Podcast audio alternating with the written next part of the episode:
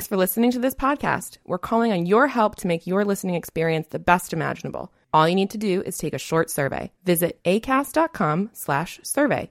That's A-C-A-S-T dot com slash survey. Your opinion matters. It's more than just your output, more than a bike. When you hear your shout out, you know it's alright. Put on your magic pants and let's go. We're cruising into the power zone. Clip in, set yourself free. Come on and take a ride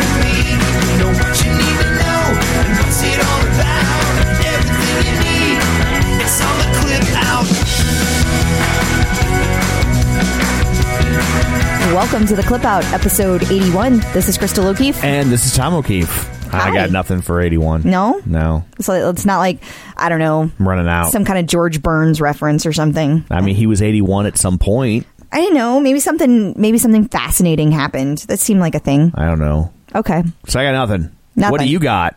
Uh, I was three. No, I I meant like for the show. Oh.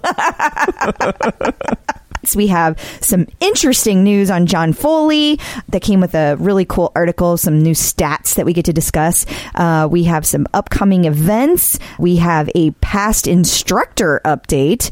We are going to talk about who in the celebrity world now has a Peloton And who might may be getting one. also, there's some UK news that we get to discuss, not to mention our awesome interview with Todd Phillips. Awesome.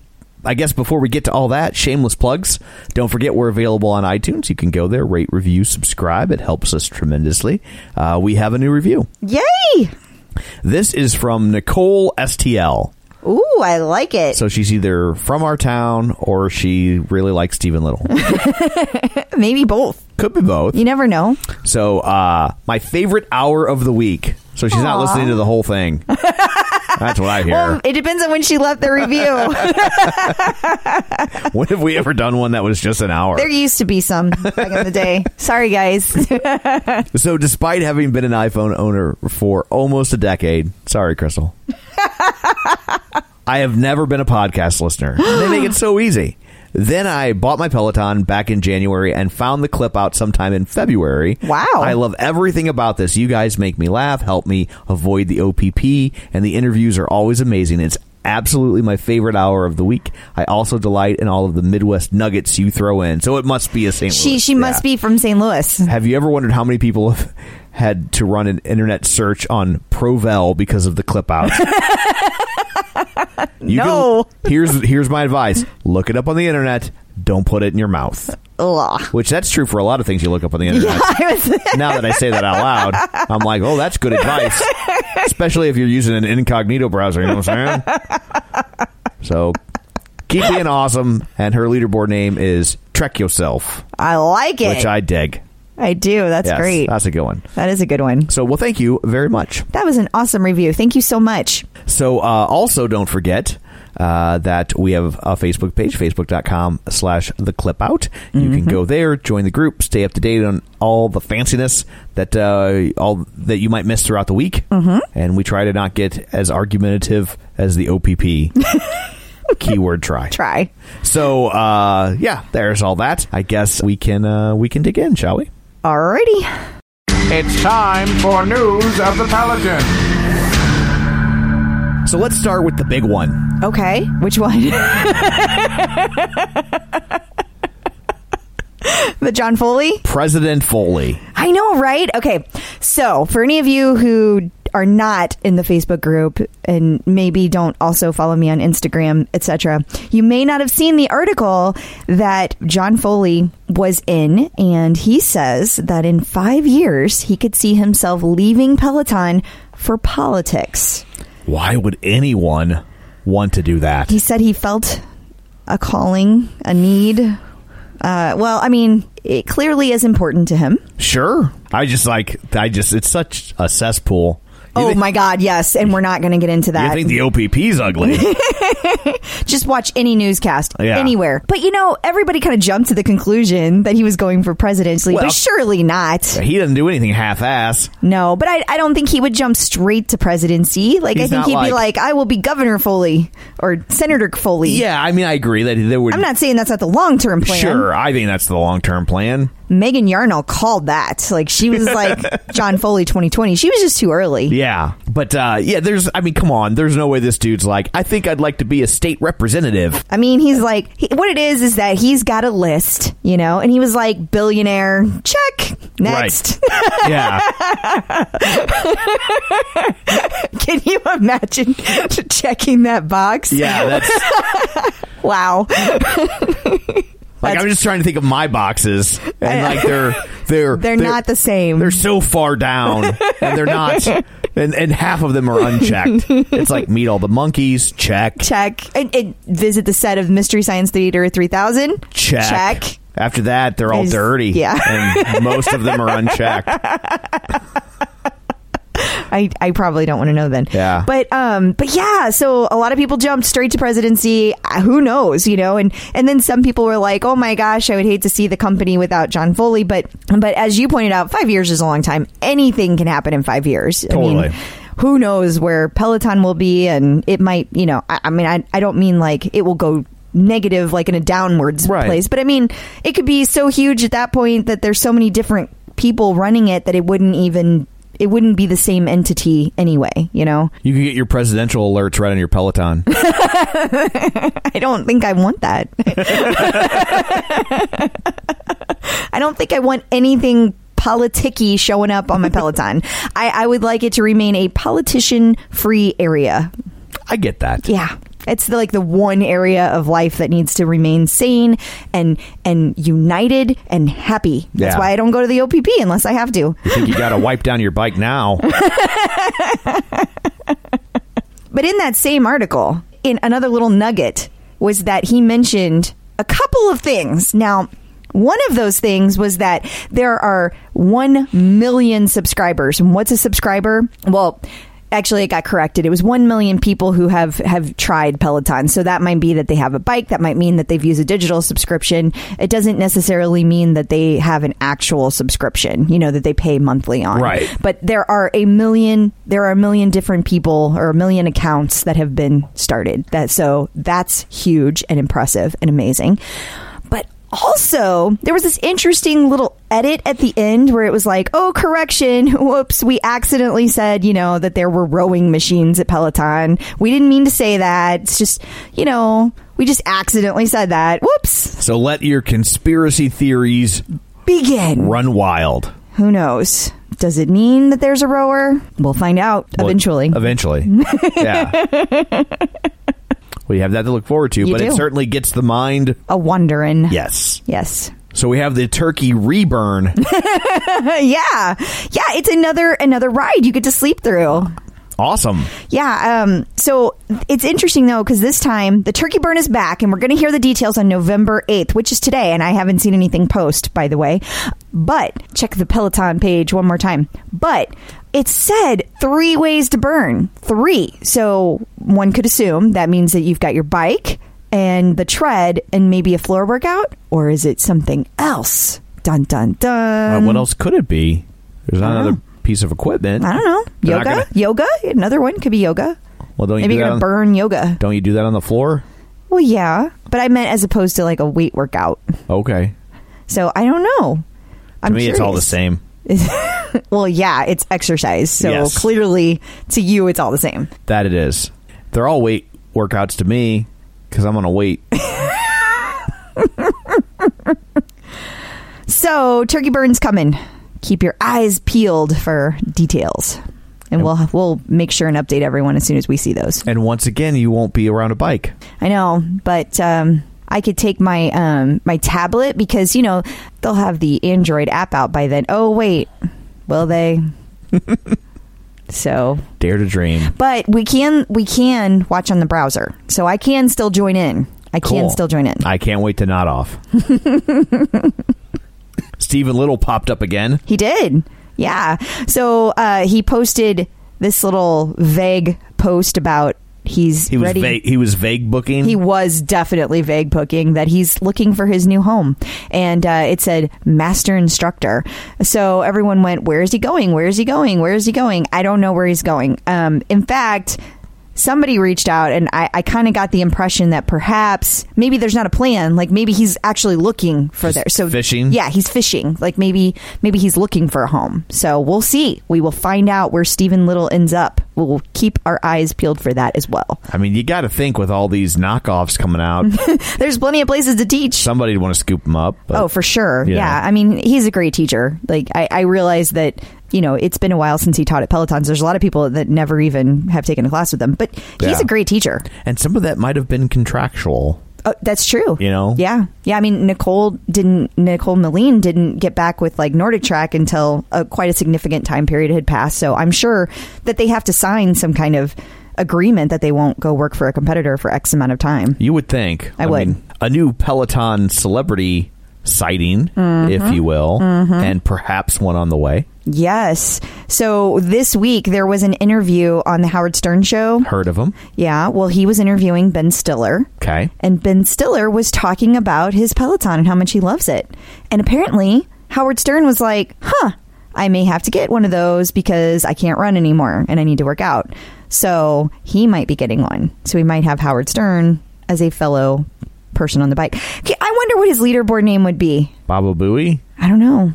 Something obnoxious. That's probably already gone. Oh, I'm I bet sure. you it's not obnoxious because in real life he's not obnoxious. Like that's his But persona. don't you think like it's still it's still like out there? I feel like if he were like if he wanted to be part of the community, I don't. He would not want to be. he's he doesn't need to be. No, he's he's honestly he's very private. Is and, he? Like I, mean, I guess private parts, yeah. Yeah, I don't think that's what they meant, but okay.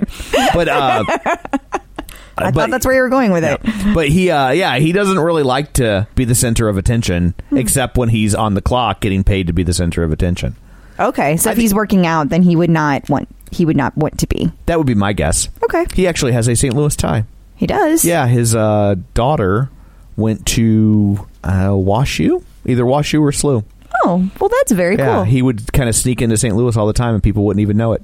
When we had the uh, that Body Works on display, where they would I know exactly what you're talking about. Yeah. they would for people that don't where they would Oh, sorry. no yeah, you're fine but for people that don't the where they had taken human bodies and like encased them in like a clear shell so you could see the ligaments and the muscles and maybe ligaments are muscles i, I don't know i was a mass communications major uh, they actually like let him come in and do a private tour so he- Really? so he, while he was in town to see his daughter so he could not get mobbed by people that was a fascinating display. it creeped me out. Had no interest, I I thought it was absolutely fascinating. especially because they had kids. Yeah, but they were all donated. Okay, but a kid can't choose to make this. So, like the adults Yes. could choose. I don't remember them having kids, to be honest. The one I'm talking. Are you talking about the first one that came through that was like official? Or are you talking about the second one that was weird? There was like a knockoff one that went to the mall. Yeah, I and think- that one was weird. That was mostly like Chinese dissidents, I- like 'cause- for real. Like yeah, it I know sounds you're like not making, making a joke. you're not but- making a joke. Yeah. Well, the first one, I don't remember them being children. Um, I do remember that it was fascinating, and uh, it was honestly I found it really cool because there were like athletes, like there were Olympic athletes that were included in this, and and they had passed away and donated their bodies to science, and it was just fascinating to see how their bodies were put together Right. like as compared to somebody who was you know sedentary it was really cool but Yeah, I just didn't like the idea of kids because I feel like an adult can say, "Sure, do that to me." Yeah, I get that. An adult, a kid can't give consent for something like that. no that's a that's a fair point and i honestly don't remember there being children there Yeah. but there may or may not have been but it's also gross, and I had no desire. Yeah, it doesn't sound like your thing. No, it's also educational. Who wants anything to do with that? Me. I go to the science center for for good stuff, like when s- the Star Trek set was there.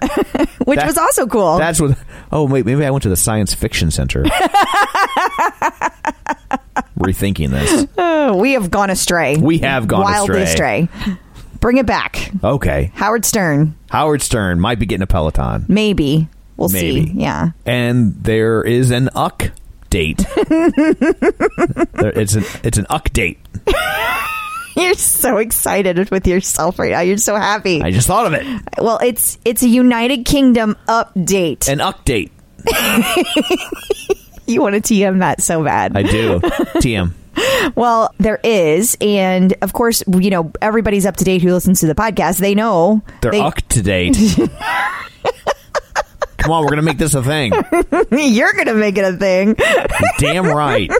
So the Covenant Garden, uh, the Peloton House, is going to be built, and it will be a studio, and that's that's going to happen at the first of the year. However, there are also a couple of locations that we now know about. There are there are leases that have been acquired for uh, I don't know if I'm going to say this right Marylebone High Street, Kings Road, Canary Wharf, and Spitalfields.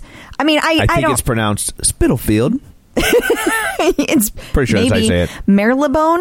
You- you- do you Don't mind any- if I do. M A R Y L E B O N E. That's got to be a rough town to be named Maryland. Nobody's naming their daughter that there. So Marylebone High Street, Kings Road, and Canary Wharf and Spitalfields. Gosh, I probably just butchered all of that. I'm so sorry. I'm so sorry, United Kingdom. I feel terrible. Boy, Spitalfield. That's and I, I got to assume it's probably gorgeous, right? Like they don't. Oh my God. They don't.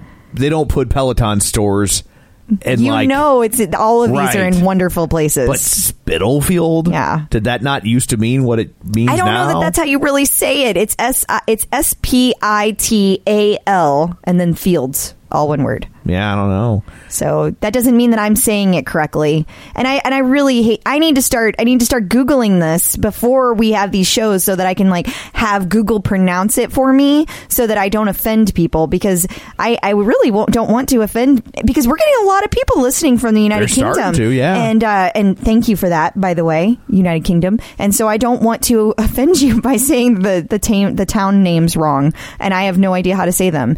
So and I'd love Yeah, for we still say Thames. we don't know. I'd love for one of our United Kingdom listeners to to be on our show. Is I think Benny that'd be Hill cool. still their prime minister? Is that how that worked? No. No. No. Thought that's pretty much that was that was a thing. I'm pretty sure. No. They were Yahoo Serious, right? No. No. That was Australia, but the accent's close. I don't know that they're as easygoing as Canada Brenda. So Uh oh. um, All I can think is we were this close to having Spitalfields forever. instead of strawberry, Yeah. but that's not true because the Beatles came from England. Right. Like if they were maybe born two towns over, it could have been Spitalfields forever. God, I love that song, Strawberry Fields. Oh, not Spitalfields? so uh, before we go into our uh, our guest interview of the week, Yes. we should probably give you a little background. Yeah, that's probably a good idea. Because it, it's going to sound a little eat your vegetables. It is. And it's not. no, you guys need to listen to this interview. Look, if I'm involved, there's no vegetables. Right. I think we firmly established Right. that. So this guy uh, embarked on this mission Mm-hmm. to provide clean water to Liberia, Mm-hmm. and he's almost there. Well, I will I will say he is there. He, he they met their goal for him to get off the boat. Yes. So he was doing this kind of. Uh, promotion where he was going to live on this barge until they hit their final goal and they did hit it but they are still collecting money because there's still more work to do they got all their wells in place but there are other materials and items that they could use and and ways to get clean water to people in places where they can't do wells he will explain all that and he will explain all that in a way that uh, is lively and it won't make you like want to punch yourself in the face No, this uh, Todd is our in, is our interviewee, Right. and uh, he's very engaging. You guys are going to love this interview, so please listen. And uh, if you're so inclined, feel free to donate because I want to make sure that you guys all understand the beginning of this interview uh, before you listen, because I was inspired to donate. That um, a hundred percent of anything you donate goes straight to Liberia. Like not, it doesn't even pay the people who work there. They have Right. donors that take care of that separately. So anything that you do decide to donate or don't decide, whatever, that it all goes straight to Liberia. So either way, it's a very entertaining story and you guys will enjoy it. So dig in Checking in with the Peloton community. So, uh, joining us today via Skypeophone is Todd Phillips. Hey, Todd, how's it going? How are you guys doing? good. So glad to make this work. We've had a couple of technical difficulties on our end, so we apologize for that and thank you for your patience. Absolutely. Oh, not at all. I'm, I'm excited to be on this. I'm really, I'm actually very fired up about this. That's awesome. I love hearing that. So we always start our interviews with telling us, we always find out where the person heard about Peloton, how they came to find out about Peloton. Yeah, okay, so my, mine's a, I guess it's probably a normal story. Somebody else told me about it, right? So I was coaching a guy, I do some kind of high performance uh, professional coaching, and so I was coaching a guy up in D.C., I'm down in Dallas over the phone, and uh, got to be really good friends with him through that coaching process, and he used to go to a, actually go to a church I went to up in D.C. with him. So I hadn't seen each other for years, got reconnected on the coaching deal, and he tells me he's using this Peloton. I said, you know, I've seen the TV commercials for that. It looks really cool, but I'm just not a bike rider. Like I've never been. I've tried to do mountain biking and you know, you have a, I got a road bike. I mean, I've just never been into biking at all. And he's like, "Look, it's totally different." I'm like, "It's the same thing. It's got pedals." It's got pedals. and, and the only difference is it doesn't go anywhere, so it's even worse, right? So, so um, he's like, "I'm serious. You go to," and there was one one of like the eight or ten, you know, Peloton locations is in Dallas where I live. I'm like, you know what? I, I'm going to go check it out. So I go in there, get on the bike. They show me the clip-on shoes, and there were some really cool salespeople in there. There were a lot of fun. So we had a blast. We were there for about an hour. And I said, so seriously, I can try this thing out. You know, that's the big thing. I tried. it. If you don't like it, you can bring it back.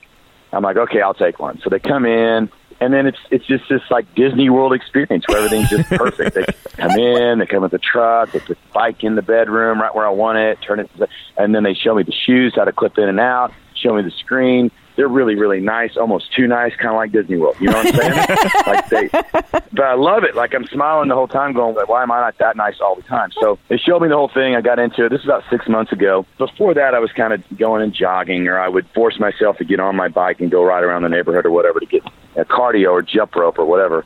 And since I got the Peloton, my two to three time a week routine of any cardio, which I try to get a lot of different kinds of cardio done, it's all the Peloton. Like it's unusually and uncomfortably addictive. Welcome. well, first off, I No, love right? right? It's a it's a cult and it's a good one. I, I always thought cults were bad. This is a great one. I love it. Well, first off, I love all the Disney World analogies because Yeah. I'm, well, I'm a huge Disney It's so nerd. true, right? Yeah, and I like I proposed to Crystal at Disney World, he did. Oh, So that's- that's, awesome. and uh, I also think it's very fitting that you learned about this at church because Peloton so often is it is like that. People are like, "Have you heard the good news? Do you have a personal relationship with Peloton? I do. Can I come inside and Oh, talk yeah. to you?" So, Tom, this is a, it'll be funny for you because I used to be a pastor before I got involved with this nonprofit work, and this is where how I met this guy. And it's funny because I've got a you know a passion for my own religion, like a lot of people do, but it's the same. It is you're exactly right. Like I'm a Peloton evangelist.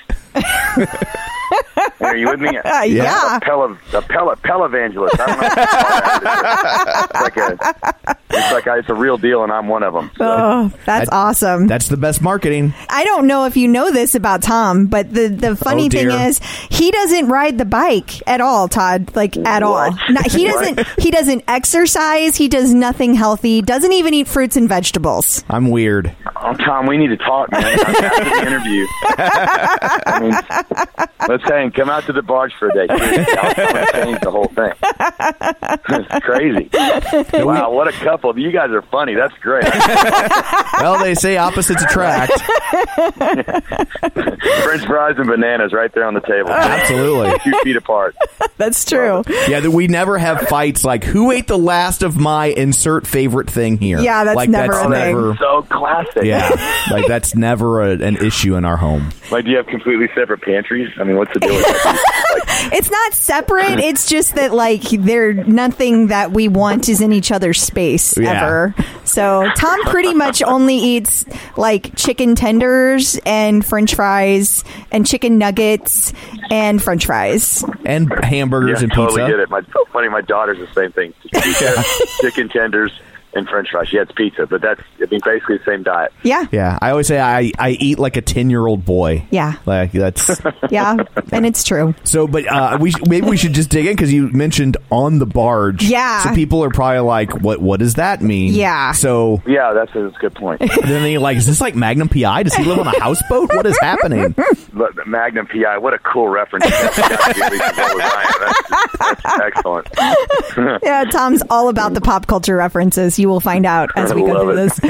that is a great point and a good good reference, good changing of the topic. So tell us about the last well and how you ended up on a barge. Yeah, it's a kind of. I mean, obviously, it's a crazy story because I'm on a barge, but it's you know, it's. I used to again. I was a pastor up at a church up in Washington D.C. and it was a young adult church, right? So there was just young people showing up. It was the coolest thing I've ever been involved with. The average age was 27. We had about 4,000 people coming every weekend to 10 different campuses in the D.C. area. It was amazing Wow. and all of them were working on the Hill, you know, with congressmen. They were working at, you know, government agencies, really type A, high output young adults. And, and bottom line is, I just heard from all these different young people like, look, we want to change the world. We want to have an impact on this world. We want to do something amazing, have our own Neil Armstrong, first man on the moon kind of moment. I mean, how come we have to read back in the history books for that to happen? You know, as a pastor, I'm teaching these people every weekend, you know, and I'm going, wow, this is an amazing thing that's happening these young people really wanting to change the world. The short version is we spent a couple months studying. They had two questions they asked as a as a group of young adults. What's the worst, most challenging place in the world we can go to that nobody else wants to go? And what's the greatest physical need that we can provide them to also share the Christian message? That was their, they wanted to go out there and, you know, share that message with other people. So I'm like, okay, let's start studying that. So over two months, we found out that Liberia, this little West African country, if any of your listeners know that name Liberia, it's probably because of the Ebola crisis in 2014. Like, Yeah. Nobody knows where this country is, but it's this little West African country that was the epicenter of the Ebola crisis. So we find out it's the second poorest country in the world. This was back in 2009. Second poorest country, second most miserable, and there's an actual index for that at the CIA. The I was CIA has a I was gonna index. I was gonna ask like wait they track that Wow. No, dude, it's Con, it's crazy. Like they have an index, and then you look at the list, and it's all 184 to 186 countries, depending on what list you're looking at. And Liberia was the second worst, second most miserable. And then finally, they got named the most corrupt country that year by a subsidiary of USA Today. So poverty, corruption, and misery. And they just come out of a 14-year civil war, and nobody was there. Like all these government agencies and groups were leaving in droves, and these young adults are like, "That's where we want to go." That's fantastic. Yeah. So, and then we found out real quick that water was the greatest need. So that brings me to the barge 10 years later. The goal was to bring water to an entire developing nation for the first time in human history. Every man, woman, and child within the border of that country. And over the last 10 years, we've reached 2 million, just under 2 million. I think we may have reached 2 million as of this week. 2 million people with water. And that means, according to UN estimates, that we've saved 100,000 of those lives. So 5% of that population would have not seen their next birthday if it weren't for our efforts.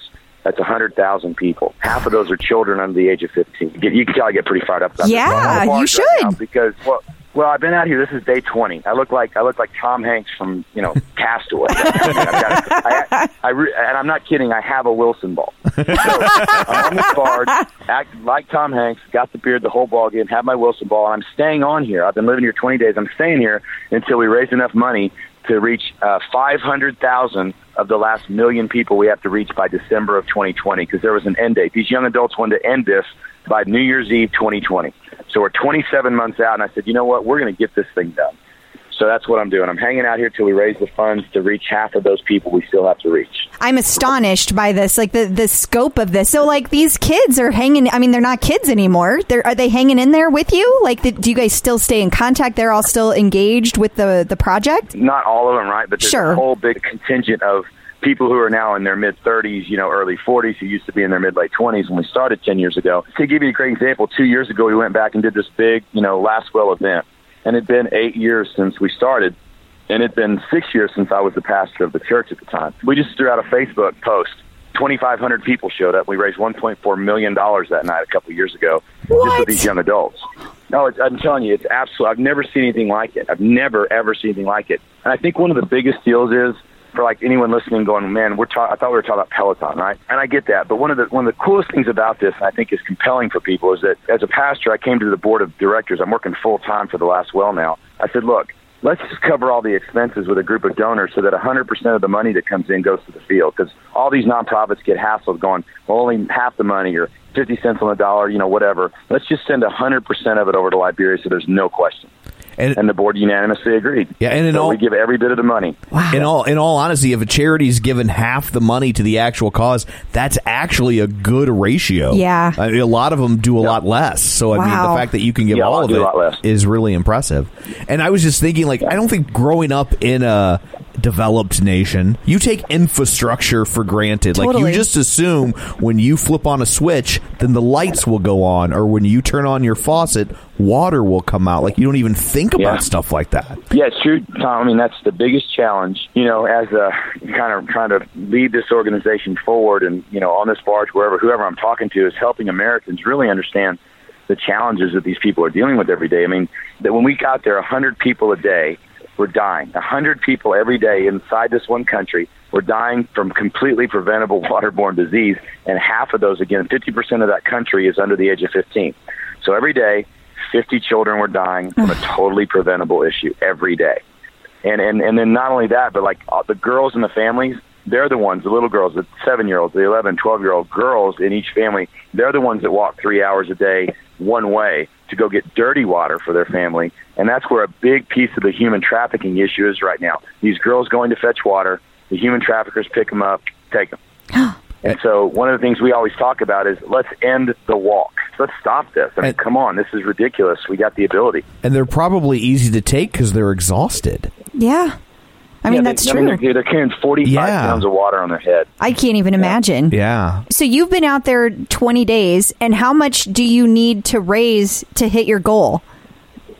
Well, the goal is 2.3 million. So if you go to thelastwell.org, it's got a little, you know, little bar there how far we've gone, and we just hit. I, I, it updates pretty often. I think we're at exactly 66 percent. So we're two thirds of the way there. 1.545 million, something like that. So we've got about seven hundred and sixty, seven hundred seventy thousand dollars left. We're two thirds of the way there. So I don't know how long I'll be here, but it's moving. People are really interested. One of the cool things, you guys have a podcast. We have this Facebook Live. You'll, I think you'll laugh about this. I'm not, I mean, I'm social media challenged at every level. I told somebody yesterday they were on the barge. I go, listen, why don't you uh, hashtag me on Facebook? right? So you guys caught that. That wasn't Yeah. hard to catch. That's obvious. Okay, well, it's not for me, right? So my wife called me like two weeks ago when I'm five, six days into this deal.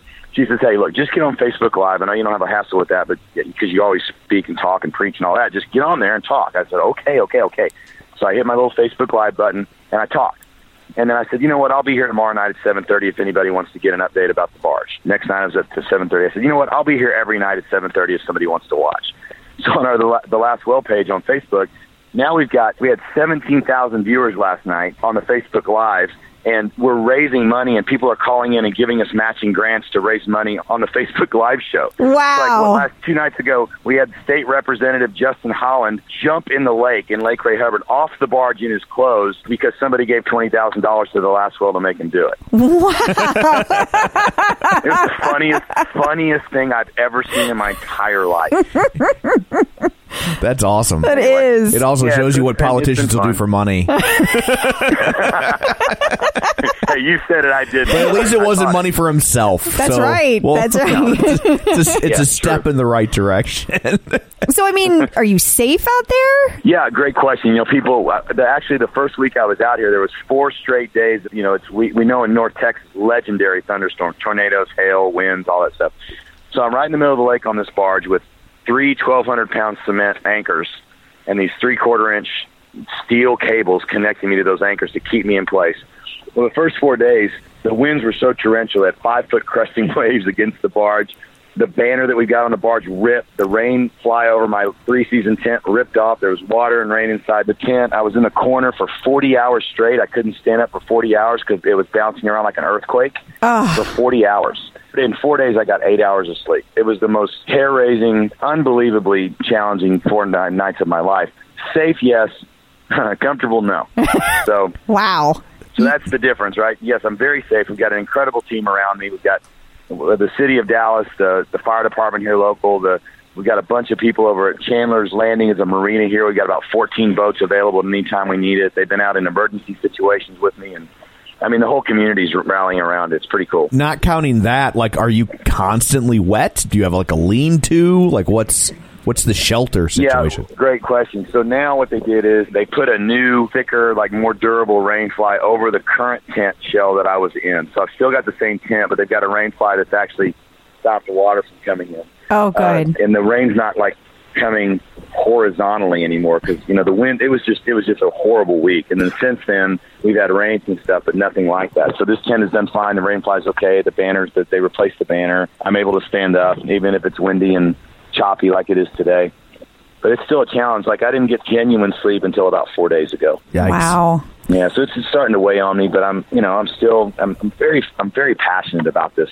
Clearly. Yeah. I really am. Clearly, yeah. yes, yeah, right. Obviously, you wouldn't find somebody going. I really don't care much about it, Yeah. but I thought the barge would be cool. You know, I just thought being homeless sounded fun.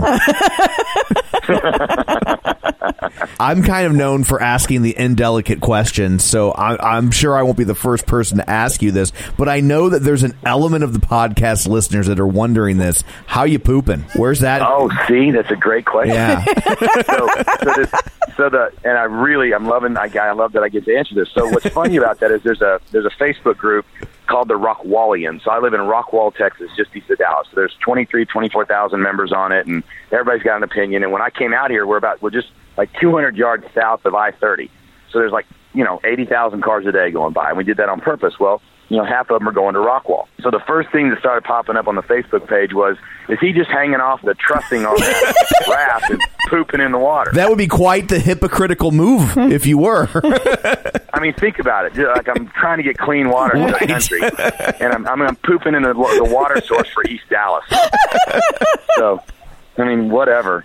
So anyway, so we've got a, and what's even more funny is there's this massive porta potty behind my tent on the raft. So it's like you can see it from the highway. So if anybody looks over here, they see this massive. It's a it's a commercial porta potty that you'd see like for construction workers or something working out on the road. So Tom, that's where I poop. okay, that's good to know. Phew. Glad we yeah, got that was that a long covered. answer. I could have just told you that. But The other one was funner. I No, thought. it Yeah. was more fun. I like Maybe they that. thought it was like a threat. Like, not, if you don't help us get them clean water, then I'm going to dirty I your will water. personally dirty your water. yeah, I'll poop in yours. Yeah. yeah, that's Take right. that. I think my favorite part about your barge experience is the accessory that you have on it that you're using to keep fit. So I would love for you to Yeah. tell people about that. Yeah, so here's the crazy thing. We brought a Peloton bike out, the only modern, quote unquote, modern convenience, you know, that we brought out. I've, got, of course, fell in love with mine, so at least twice a week I'm on the bike. So when we got here, I guess it was my normal day. It was like, I guess, second or third day I got here before the storm hit. I get on the bike, I do my ride, it's all great, bolted it down to the raft, and at the time we had a live, a 24 hour, seven day a week live feed camera on the raft. You could just watch anytime you wanted. That whole thing got blown up and tossed into you know with the waves and the wind, but it was neat for like three minutes until it, uh, the storm hit. So, but but I was on the I was on the Peloton and uh, had a great ride. It was awesome. But the bike that they put on here for me, it's not mine. They were this mar- the company that built this put it on here. We borrowed it from them. So I got mine still at home. So they put it on here and it had those old shoe strap pedals, you know, that you just you put your your normal shoe in the strap Yeah. instead of doing the clip on. Yeah. Okay, and so I'm like, oh man, that's not cool because I can't really stand up with those. And I was in the saddle the whole time doing the bike ride, and it was fine. So then I called them. I said, hey, come out here and change them into clip-on because I'm going to ride at least twice a week. Well, that's when the storm hit, and we had rain for ten days straight. Those four days were just the thunderstorm. We had rain for ten. It was the longest rain, coldest October, you know, like in human history, of course, in the North Dallas region. When the tarp ripped on my tent, the bag flew off or ripped off, I don't know, from the bike, and it got wet. So it dried out. The screen worked for a few minutes, and it's not working. So now they're coming out again to try to fix it. So I'm I'm kind of going nuts. Oh, I've my never, gosh. In six months since I've had my Peloton, I've never not been on it for the time frame like that I have. So I tried. To, it's funny because I can do the bike when the waves are hitting because it doesn't matter. I'm I'm on the bike. But when I'm trying to do jump rope or something, so the the bike went out, so I'm like, okay, I'll get my jump rope out. And if you can imagine trying to jump rope during an earthquake, Oh, I, mean, I just want you to think about that for a minute and see how affected you'd be. Well, I suck at jumping rope when there's flat ground and no Yeah, earthquake. no movement. Yeah. Yeah. So, yeah, it's like you jump, and by the Yeah, time but- you land, the earth isn't where you left it. yeah. I'm telling you, that's exactly what happens. It's just it's completely just disjointing. And so I, you know, I did I did all three reps, and then I quit the rope. You know, you know after that was done, and I've been waiting for them to bring the screen out. It really has been hard to not have my screen. Oh, I bet so. know I ri- bet. Right now, somebody at Peloton corporate is like, update our terms and conditions to the warranty doesn't cover barges. yeah. Do not put your bicycle out in a storm. Yeah. It's so funny because I'm thinking you've only been part of Peloton for this last six months, so you probably never heard the story about Rustgate. That's what I was thinking too. Did you hear about the Rustgate? Rustgate? Yeah. No, I'd, I'd love to hear it. Okay, so I I won't go into all the details, but long story short, somebody like made this huge claim to Peloton that their bike rusted, not like like a little bit of rust, like the entire frame was completely corroded. And I mean it looked like it had been in a flood. It looked Yeah. like it had been just very misused. And so Peloton ended up making it right because that's what Peloton does. But most people were kind of looking at him sideways. Yes, They're like, totally. what did you do to this bike Yeah. to make it rust? Yeah, it's not even possible. Come on, Yeah. come on. They did what they're, they did what I'm doing, but they don't not telling anybody. Yeah. That's. I mean, whenever you said that, I wanted to tease you and be like, "Oh my gosh, you're the real person behind Rustgate." right? You finally found it. I'm like deep throat. I'm, I'm, the, I'm, I'm the Peloton deep throat. you got me. Yeah, and, and you guys are Woodward and Bernstein. This is awesome. This is going to be a great story. we're we're breaking news. Hey, there's another there's another ancient reference, Tom. Yeah, no, I got. it. I was just thinking, as long as I'm not the one who wrote that really mean book about John Belushi. You outdo me every time. I really was trying. I have a, a quick question about what you're doing in Liberia in terms of, Yeah. and if, if you touched on this, I missed it, so I apologize. But like, what's the technology in place that you're doing that's providing the clean water? Terrific question. We because it's such a impoverished country. There's no electric grid. Basically, the war kind of the whole country was razed to the ground. No water system, no electric grid, no roads. I mean, it just it, it just got completely destroyed. So when we go out there, the best technology because it's a coastal country. There's water underneath it. They get 200 inches of rainfall a year, but they can't drink any of the surface water because of dysentery and cholera and all these other bacteria. Well, the water goes down through the soil into the aquifer, and the cool thing is the whole country's floating on an underground lake, right? So you poke a hole in the ground with a drilling rig, water comes out. Oh. another hole in the ground, water comes out. It's the most amazing thing. So they've got this treasure trove of water underneath, and they just can't get to it. So about half to 60% of the people that we've reached, the 2 million or so we've reached at this point, have come, maybe 60% have come from hand pump water wells. It's the most reliable, medium to long term solution in a challenging area like that where there's no centralized electric grid or centralized utility structure. So each community has their own well. We teach them and train a team in each village on how to repair and maintain the well and connect them with contractors if a larger problem comes up so that they can call them. You may not know this, but everybody in Africa has a cell phone. Doesn't matter how impoverished they are because they never had landlines to begin with. So cell phones, even though we think of them as expensive, it's incredibly cheap to have a, a communication device in your hand and use it Yeah. That makes sense. as remarkable as that can sound, you know. But the, so the communication's there. So that's how we do for about sixty percent. The other 30, 40 percent are in these really rural areas where there's, you know, you go forty miles up a walking path, so you can't get a drilling truck down there. You know, there's no way to get the equipment there. Yeah. So for those people in these little tiny villages that no one was going to go to, period, we've found a technology through Sawyer Products out of Florida. We did about a I don't know a year and a half. We, we researched like 20 different types of filters and clean water systems that were low tech, non electric solutions, and we found this 0.1 water filter from Sawyer Products. I found them from another group that was using them like 100 filters at a time when they go on these trips to Guatemala, and I said, you know, get me connected with them. So we talked to Kurt Sawyer, the owner. Basically, long story short, this filter filters out all of the bacterial contaminants that could ca- cause disease and death in these developing countries. And it's not a carbon filter that has to be replaced. It's based on kidney dialysis technology. Wow. And, and there's these little filaments in there, and all you do is backwash it on every new bucket that you bring, every dirty bucket that you clean. You just backwash this little four inch filter, and it'll last a family of six for 15 years. Whoa. Like it's nuts. So how do you? It's is crazy is stuff. there a way to tell when it's time? Yeah, what'll happen is they, they're guaranteed in the U.S. Like you can go to REI and stuff and get Sawyer filters, like when you go mountaineering or canoe trip or camping or whatever. But they've created this special filter. It's the same technology, but it's a bucket to bucket system because everybody has buckets in Liberia. And so what happens is eventually after a million gallons, after 10, 15, 20 years sometimes, eventually the filament, the plastic, it just the thing just wears out. But the interesting thing is the longest we've had them out in the field in other countries that we've other partners we work with. We don't we only work in Liberia, but like a friend of mine works in an organization in Fiji, and you'd be going, well, why does Fiji need clean water? They have a Fiji water company, right? But everybody in the islands doesn't have clean water, so they're using these filters in Fiji. They've been going for eight years. Have put seven thousand two hundred of these filters in, in in the Fiji Islands, and have replaced two of them in eight years. Wow. Wow. Just to give you an example of how amazing, and it's not the filter; it was the connection to the bucket that was a problem. So the filter on both of those was still okay. That's crazy how um, effective Yeah. that is. Awesome. Yeah. Yeah, so you know, let's say you got 20 huts in a village and one filter breaks. Think about this: if one did break, you're still 19 other filters in the communities. Nobody's missing water. You're able to share it with each other. I mean, it's just it's a cool deal. So we do we do wells and we do filters in in the rural areas. That's great. We're going to need something like that for the zombie apocalypse. We are. We Yeah. need to stock up. Totally on that. right. That's Yeah. what Sawyer. See, and I told Sawyer, I said, I said, Kurt, are you looking for the zombie apocalypse? Because you'd be you'd be wealthy. I think everybody. As long as but, the, but the world wouldn't be much fun anymore. But you have a lot of money, which Yeah. probably wouldn't be worth anything. So let's not have that. happen. Yeah. Right, yeah. You're like, now that I extrapolate this to its logical conclusion, I'm Yeah. thinking it's really a bad idea. maybe not so much. Yeah.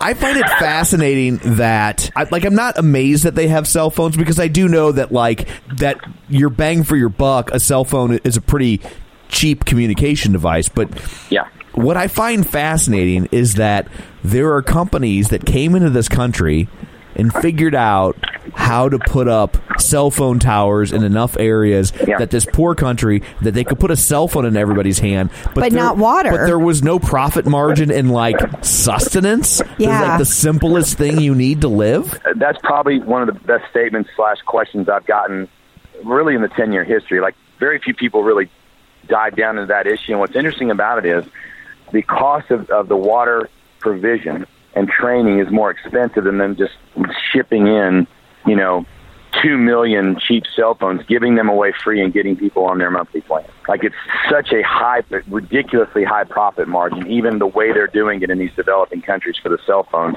And it's much more costly to try to provide water. So from a profit perspective, they're making the smart move, you know, from a purely dollar Sure. cents, return on investment. Yeah. But yeah, it's a crazy deal, isn't it? And what we're trying to do is we're talking to companies now to try to create public-private partnerships between governments and private industry, like the cell phone company. Say, hey guys, take five percent of your money over here. Let's get the government to pony up a little bit of the money, and let's build a, a, a repair and maintenance team structure to keep these things going long term. Right. we haven't done that yet, but those are the kind of ideas that are out there that actually then you'd have contractors that are making money by going out and checking on the wells and maintaining them and things like that. So it's a process that's being discussed. I, I just can't believe how much you've accomplished. I mean, 10 years is a long time, but you've done an amazing amount in 10 years. Well, thanks for that. You know, I give credit to the two. We have three and a half staff in America. Me and two other full time and a part time office manager. That's it. That's what runs this in America. It's it's all happening over there. So we raise money, awareness over here. We we build strategies over here. We go train people in Liberia, but Liberian people are serving Liberian people. Liberian people are serving Liberian people. That's the way we want it to go, right? So um, I'm sorry, a boat came by. This this is a total side note, but again, being on the barge, an average of 60 boats a day come by, and and this one just sailed by and said, "Hey, anybody there?" And I'm I'm trying to tell them I'm on the phone, and they're angry with me right now. Like, totally angry because I'm, not- 'cause I'm not coming out with my Wilson ball and saying hello. Listen, you're trying Um, to save which the totally world. Got me off subject. what, what was I talking about? You were talking about how Liberian people are serving Liberian people. Yeah, yeah. So that's a really cool thing for us. We, we stay in the background. We build the technologies. We train the technicians. We, we do all the training and stuff. We are the logistics core of it. But then once we train them, they go out and they serve each other. So whether it's you know the Christian message for us, you know, going out there and putting churches in villages, or it's going out and putting the water in villages, doesn't make any difference. It's Liberians serving Liberians, so they never see the American come in and try to. We're not we're not saving or helping them. They're helping each other. No, that's smart. That's, It I mean, you've probably never heard this phrase before being a pastor, but, you know, teach a man to fish. Right? Never heard that. But yeah, what's the end of it? Is that it? Uh, he'll need a fishing license, I think. Oh, I got yeah, no, Yeah. I think I'm a, yeah. I like you, Tom. yeah, it's typically short lived.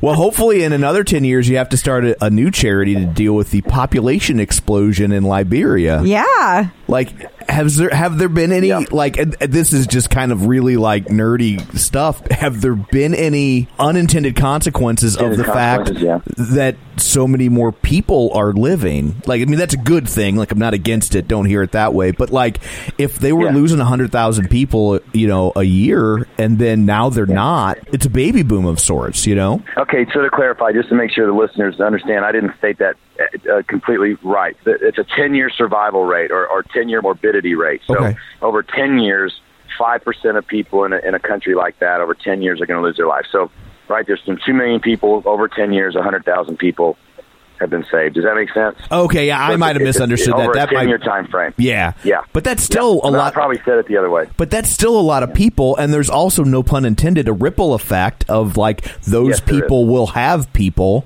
Right. and so on and so on. you're really you're hitting the nail on the head on, on several of these questions. This is the great unknown. So what we're doing right now, we're working with Calvin College and Johns Hopkins and a couple of other groups. We're talking to Baylor University here in Texas about doing some long-term studies on just that very thing. So not only are we collecting health data in the field, and that, actually it's the first time this has ever been done across an entire nation in history. We've got a we've got a health map of the positive consequences of our water provision.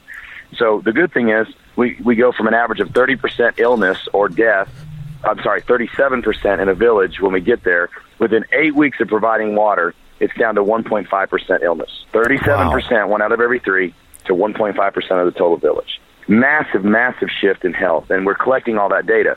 But we don't know what those long-term consequences are going to be, in, you know, intended or not. And so we have universities now that are very interested in doing 10, 15 year, 20 year studies over the coming decades of how that popu- the population changes, how this generation of people who has been saved who would otherwise have died, uh, how that affects the growth and the challenges or benefit to the to the country down the road. The time will tell, and that's something that like I, I would love to have a better answer. I mean, we just don't know. It's, Sure. I mean, I'm sure it's too early in Yeah. to truly know, but, yeah, But what a great answer to have to figure out. I right. mean, no, I think so too, and I'm I'm, I'm excited that the colleges want to, right? Because we Yeah. can't do that. We don't have the ability to do those long term studies. It's not our mission. But these universities love this. They've never had this kind of data available to them.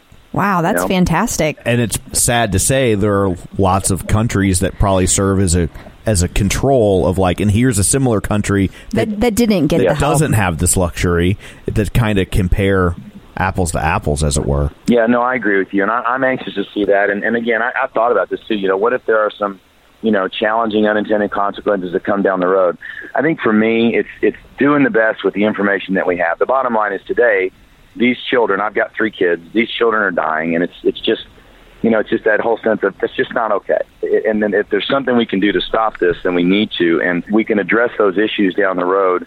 Um, but it is. I mean, those are the kind of things. You know, when you have an effect on an entire country. I mean, we're doing something here that's going to affect the entire nation for not just decades but generations to come. Well, you know, good or bad, you, right? you know, you you started kind of this whole interview by talking about how these kids wanted to do something that was historical in nature, and I mean, just by its very essence, you can't possibly know what those consequences are. The things that you were referring to that happened in history, they didn't know what the consequences were going to be. They just did it because it was the right thing to do. No, I appreciate that, and I appreciate that encouragement. It's a big task. It's.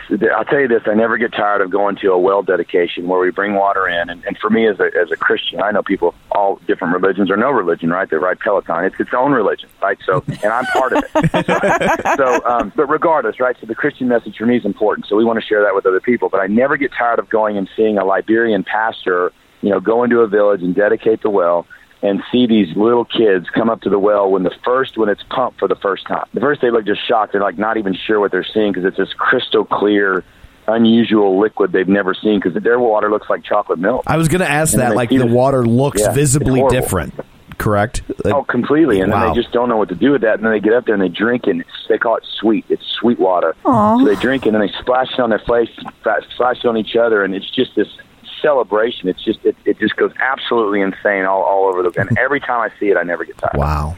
And that's what's happening eight times a day now. We're, we're reaching eight villages every 24 hour period all the way to December of 2020. Wow.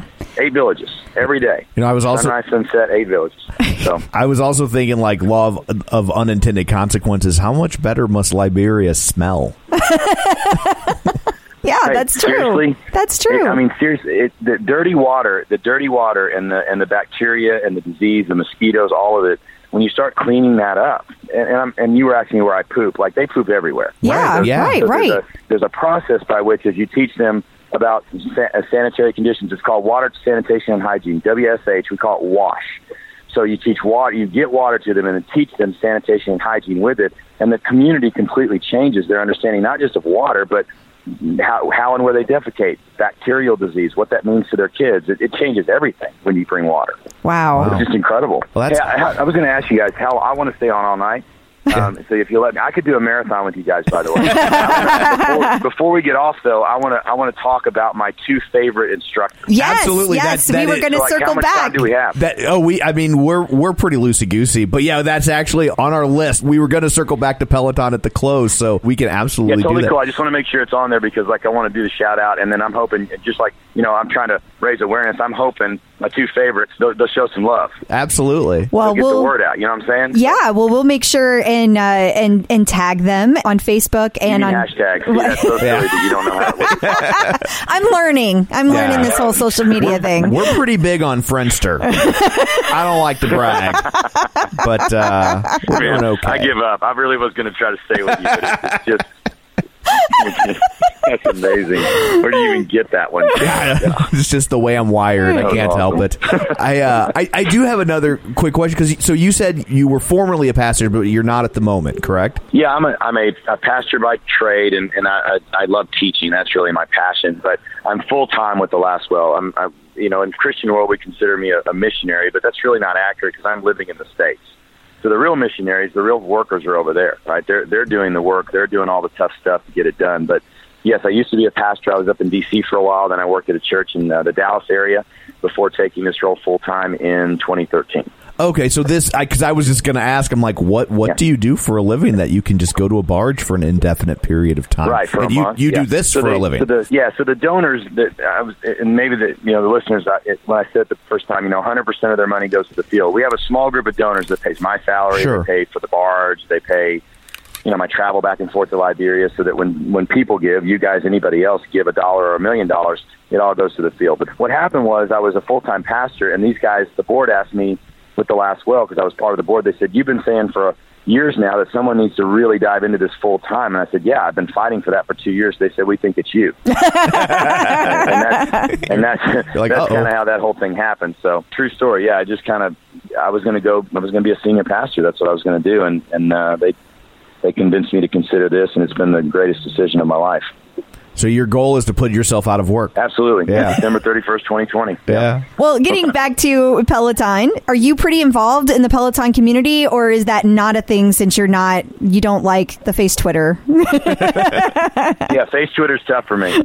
What's the other one? Uh, InstaChat. uh, golly, I'm not kidding you. To InstaChat, yeah. um, so I don't know anything about any of those. But here's the deal: I, I love that. I want to be more involved in the Peloton community. So like, I'm a member of one Peloton, like on Facebook, because I'm the old guy on Facebook. That's like all I do. Well, most of And, um, Peloton is, so don't feel bad about that. Okay, good. I feel I actually feel better about that. Yeah. But I have gone up. Um, I've gone up to New York. I've been at the studio twice. I've gone. I've done two live runs up, uh, live bike uh, rides up there. I thought that was the coolest thing I've ever done. Went once and went the very next day again during this three day trip up to New York. I want to get more involved. I just don't know how. I literally don't know. It's like, are there Peloton events in each city? Boy, Like, are what- you talking to the right person? Yeah. Okay, because I. I'm. I want to know. Okay, so on Facebook, there are tribes for every instructor. So that's one way that you can join these groups. No. And yes. Really? Like I can really? and each one of the instructors also has their own official page that you can communicate with them. And if you do feel so inclined to learn Instagram, you can also Huh. reach out to them through Instagram and talk to them. But the community, most of the Peloton community lives on Facebook, either in what we call the OPP, which is the official Peloton page, which long story, but it recently changed to the OPMP because now it also has like anybody who rides the tread or uses Peloton Digital. Okay, Uh, yeah. so so there's the OPP, and then there's like probably 100 or 200 groups besides that. So there's your 515 riders. There's your, I- I'm trying to think of some. Uh, There's, all sorts of different subgroups. There's Peloton moms. There's, Yes. th- I'm sure there's probably a Christian Peloton group. Oh, there There's- totally is, There's yeah. a Jewish Peloton group. There's there's uh, over fo- people over Oh, man, forty. totally There's cool. physician Yeah. mom group. There's Right. the Peloton physician mom group. There's, I mean, it goes on and on and on. Like there's so many of them. So, you know, whenever you have some spare time, you let me know and I will take you on a Facebook tutorial and I will show you. And if you ever do feel so inclined, you could listen to our podcast and you would get to know the community and find out about all tons of other home riders because what we do is we interview somebody every week and we interview instructors and home riders. So you can hear Oh, about that's really cool. You- I'm serious. That, that's exciting because I, I just not been able to connect. So when I went up to New York to do those rides, you know, riding in my house, my wife actually rides. I bought her a pair of shoes, and so she rides sometimes too. Now my daughter's riding on. it. It's the coolest thing. But like that's that's my Peloton community is my wife and my, my one of my daughters. Oh yeah, you need uh, more than that. right? Don't, I mean, seriously, and they're and they're not in. They don't want to talk about it when they're through riding. And I'm like, did you go? Did you do that one with Hannah Marie, or, or did you do the one with Ally? And she's like, I don't even pay attention to that. I do. I go ride in Italy, really slowly around Rome. I'm Well- like, what do you what? There's also a Peloton Texas group. Like there's a whole community in Texas and Billy Lenore is lives in Texas. He's been on the show and I, I can't remember. I, I feel like he lives in Houston, not Dallas, but I might I don't know. He lives near Plano. I know that. Yeah, that's Dallas. That's Okay, Dallas. okay. Well, then he lives very close to you. He lives close to you. So you've got all kinds of Peloton people around you. All right, I'm all in. I'm so fired up. I want to get off the barge, get get all connected. That's another reason I got to get done this. I'm I'm I'm really am. I'm I am. T- people ask me if I'm talking to Wilson, and I, I tell them no comment. You're like Wilson gets jealous. I don't like to. if you decide to go back and listen to old episodes of the clip out, just give me a heads up, and I'll kind of flag the ones where I had dirty jokes because you're a pastor. I can't have you listen. Dude, it's to totally that. okay. I mean, seriously, I, I'm, I'm, I'm, I'm like cool with that. Do you guys have you have favorites? Tom doesn't have a favorite because he, he eats French fries. But Krista, do you have favorites? Well, she, I will j- jump in for. She cannot officially declare her favorite because she doesn't want the other instructors to get upset.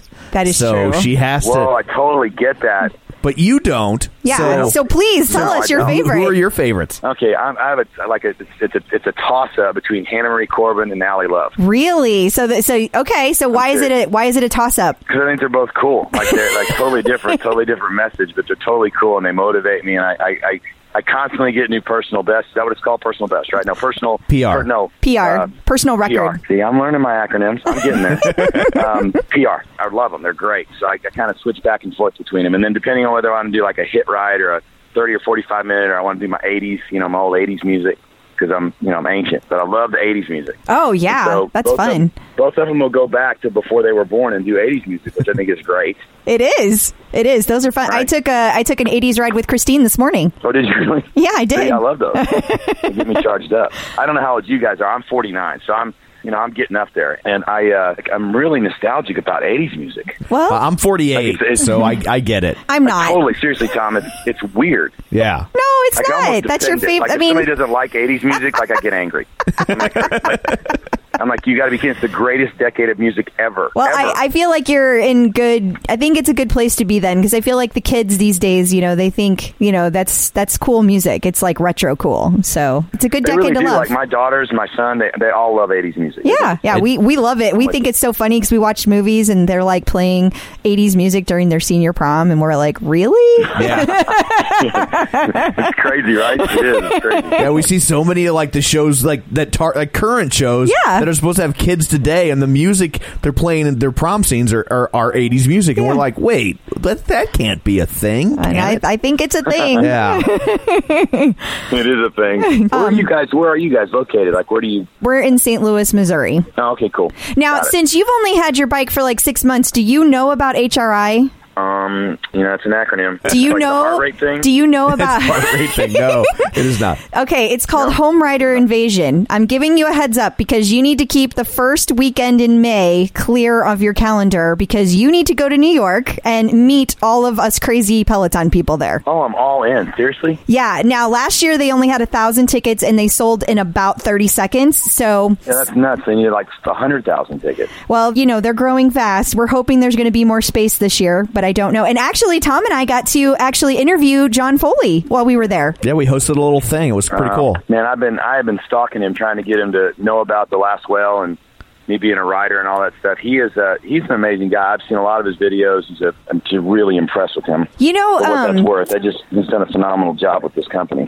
And the best part about HRI though is you won't have any problem getting there because I can't even imagine how many frequent flyer miles you yeah, must for real. Oh, plenty. Yeah, that's that is true. So like when I, yeah when I travel back and forth to Liberia, it's like it's twenty what twenty is it twenty two thousand? I can't remember exactly what it is. It's insane because we got to you go Dallas Dulles right Dulles to uh, Amsterdam Amsterdam to to Sierra Leone Sierra Leone to Liberia.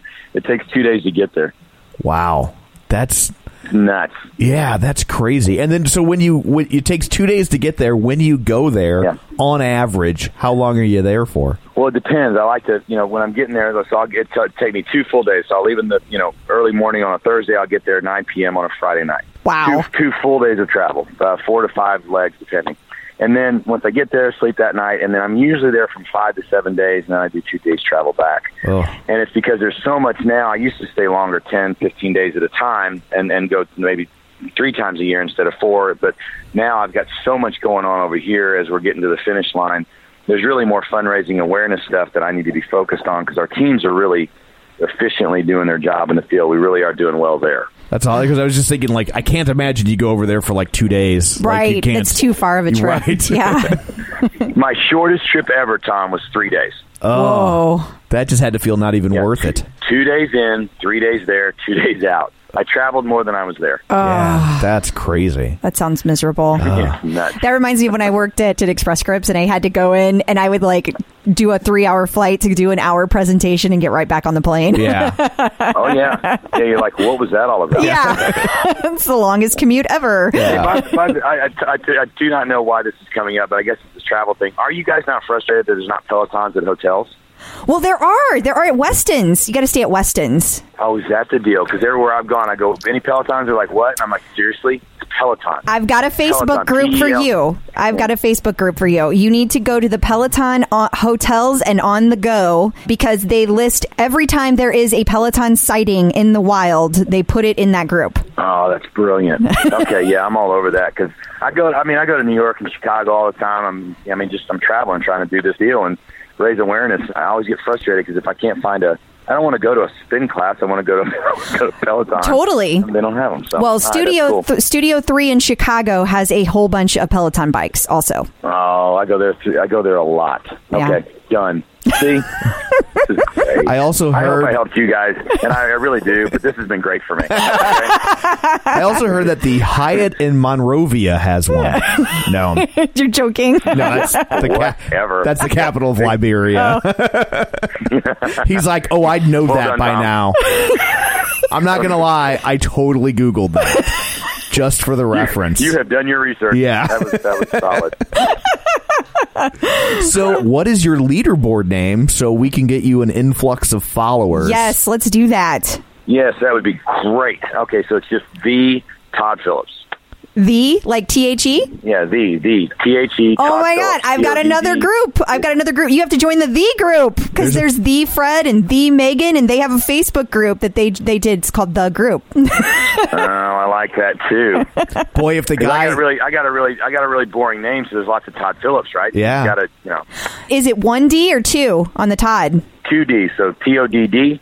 Last name Phillips. P H I L L I P S. So double double letters. Okay, I'm gonna I'm gonna find you and I'm gonna follow you. boy, if the guy who directed Holly, the hang Tom, Tom, listen, man. I just listen. I think we we're kind of developing a bromance here, and it's gonna, the whole thing's going to get destroyed if if you don't get on a Peloton. Oh, you're not the first to try. Uh, okay. All right. Hey, I thought I was the only one. Okay, fine. I was just thinking if uh, the guy who directed The Hangover ever gets a Peloton, he's going to be so mad when he tries to get a. He's gonna be like, He's what? like, wait, but I'm the Todd Phillips. I directed yeah, right? a movie. I'm, I'm that guy. I've earned that. this is an outrage. Tell us how people can find you and the Last Well online because I know people from Peloton are going to want to donate. So tell us all about it. The really cool thing about this is we've, we've done a lot of work over 10 years to try to get these numbers really specific. So we always say ninety-one dollars and sixty cents saves a life, and you say, well, how does that happen? Well, that brings water to twenty people. Okay, ninety-one dollars and sixty cents brings water to twenty people, and one person out of those 20's lives going to be saved. Because five percent of the, them would lose their life, if that makes sense. So we ninety-one sixty brings water to twenty people, saves a life. Three thousand dollars saves a village. So you get an entire village, sponsor a village, either one time or monthly, however you want to do it. As long as you get to three thousand dollars, that's enough to take an entire village, transform it, where the kids don't die anymore. They have a hope and a future. No more disease, no more illness, no more human trafficking from the walk to the water. Those things just cease in that village. Regardless, though, five dollars, ten dollars, fifty dollars, doesn't matter what it is. All of the money that Peloton riders give, and anybody gives, goes straight to what we call the forgotten ones. It's the people that need it in the field, not here in America. It's all going over to Liberia, and it's at thelastwell.org. So that's the best place to go. You can also go to our Facebook page, watch our live show every night while I'm on the barge It's 7:30 p.m. Central, 8:30 Eastern. And uh, it's a lot of fun. It really is. I mean, you guys are a lot of fun. Why don't you guys come out and do the show? Well, it's Just a little saying. bit of a drive. It's a ta- you can start now. Until tomorrow night at 7:30. well, send us over some of those frequent flyer miles. we'll be right down. You- and you'll be there, right? Yeah, I got you. you guys are great. Well, awesome. We will also go and post that on at our Facebook page at facebook.com slash the clip out. So if people forget that and remember it a day from now and like, what was that called again? They can find it on our page. Yes. And uh, hopefully we Okay, can move really the, appreciate And that. hopefully we can move the needle for you. I know that I've, I've seen the Peloton community rally around some I was some crazy things. Not to say that yours is crazy, but like some lesser, Like things. unexpected yeah, things, like and, that, you and know. that don't have as as huge of a footprint. That have just been things that kind of hit them right. So maybe we can help. Yeah. build a well or two. Well, Tom, can I just like put a little last kind of kick on the end there? Just a little bit of a vision for Peloton riders. Okay, we live in a very divided country, religiously, politically, ethnically, racially, socioeconomically. I mean, we're divided all over the place. That's one of the reasons I think people rally about and create this kind of unity and community with Peloton. It's, it gives a place that's not connected to all that other stuff, and we can just focus on this one thing that we have in common. We're desperately in need of commonality. We need a unifying moment, a Neil Armstrong first man on the moon moment for our generation, and, and this is one of them.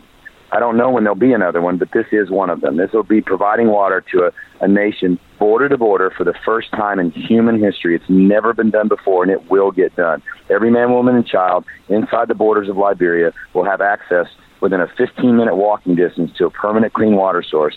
Kids will no longer die. That country will have a hope and a future. And we can all be part of that. We can all be actors on the stage of history with this thing and really be here to do it together. It's, it's a unifying thing. It's not just for Liberia. I think it's for America. And that's what I want to tell the Peloton community today. Well, we Awesome. we definitely could all use some unification. That is for sure. true that. Do that. This has been a blast. It has. So thank you so much for taking the time and data to do this. We Yes. really appreciate it. Thank you very much, and good luck to you. yes. Good luck. See, we told you I knew you'd like it. that he's very entertaining. Like we we tried to tell you. Yes. Why do you doubt us? Even if he didn't direct The Hangover.